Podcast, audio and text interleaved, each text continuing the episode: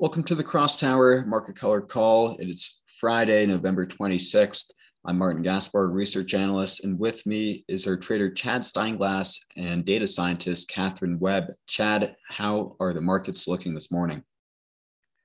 Well, it's a bit of a bloody Black Friday this morning. Um, things were looking pretty good throughout the day, Wednesday, and over the uh, Thanksgiving holiday Thursday with uh, with U.S. markets closed, but futures open and the rest of the world open. Everything was drifting higher, and uh, the the sentiment was very positive. Uh, and then last night, uh, right around you know seven eight p.m. New York time, started seeing reports of a new uh, coronavirus variant out of South Africa that was very quickly dominating the uh, the case the new cases there.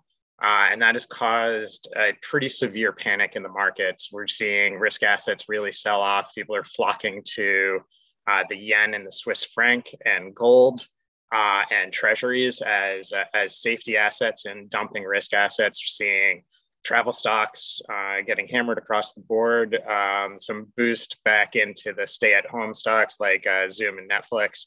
Uh, and in, in terms of crypto, wasn't super affected right away but eventually the uh, just the risk off and just this flight to get out of any risk asset um, did spill over into into uh, Bitcoin and ETH, turning down pretty severely this morning. Uh, seeing some support, uh, you know, around the 4,000 level in ETH and uh, you know above 53 in in Bitcoin, which is kind of a line in the sand that a lot of people have drawn. Uh, remains to be seen whether that support will hold. Uh, general consensus is that this is probably a bit of a freakout, uh, but we just don't have any information yet. We don't really have a lot of data as to whether this new variant will be uh, resistant to the vaccines or if it's more lethal or more contagious than uh, you know than the Delta variant, for example.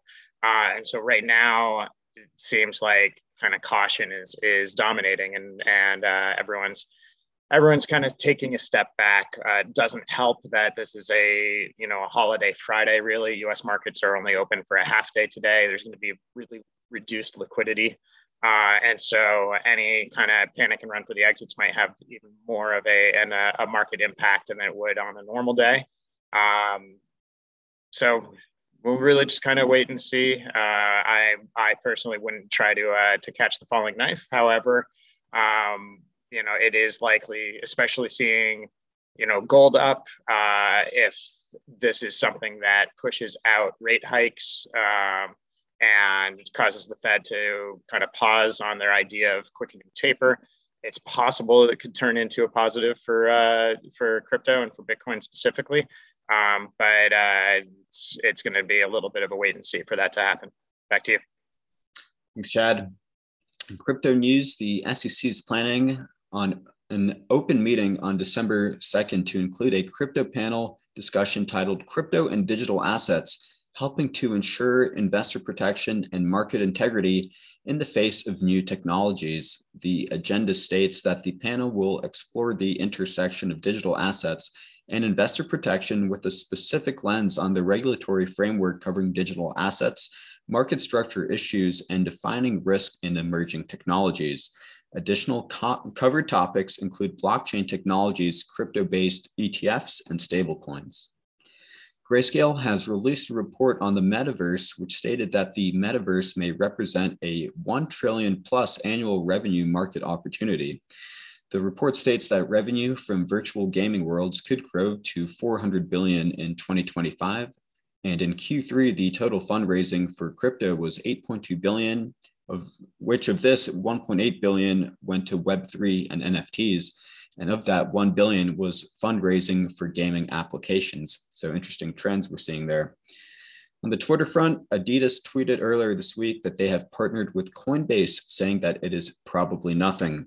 There's also been data from DeFi Llama showing that Elrond, which is a layer one smart contract platform, uh, is now the 10th largest DeFi ecosystem with almost 2 billion in TVL, Elrond went live on mainnet in July 2020 and launched a massive 1.3 billion liquidity mining program from the Maiar decentralized exchange with nearly 300 million set to distribute in the first month of activity.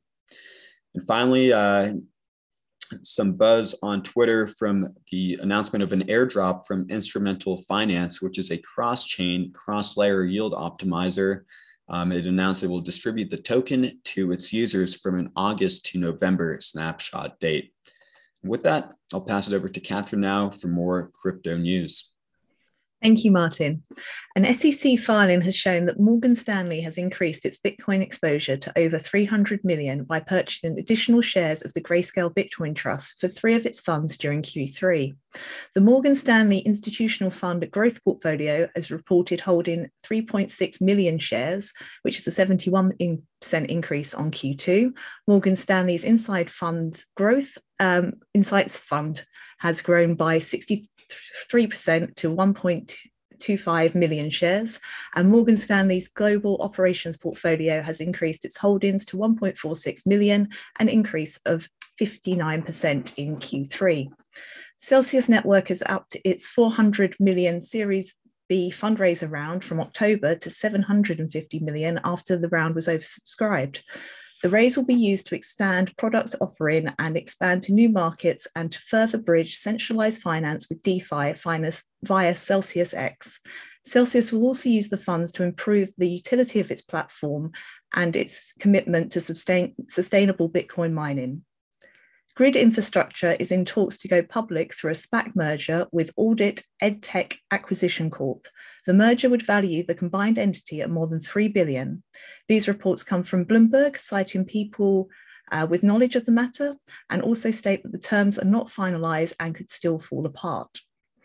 A recent document from the Chinese telecom that's seen by the block shows that top Chinese internet service providers have come up with detailed solutions to detect domestic miners' IPs that have been communicating with mining pool URLs. With these ongoing detections, it can cut off the internet service to specific IPs or manually blacklist the URLs that mining pools are using to connect with individuals' equipment. The domains of all the top 10 biggest mining pools by real time hash rate for both Bitcoin and Ethereum are now not accessible from IPs inside China. With F2 Pool ViaBTC, Binance Pool, and BTC.com seeing a sharp real time hash rate decline of around 10% in both Bitcoin and Ethereum.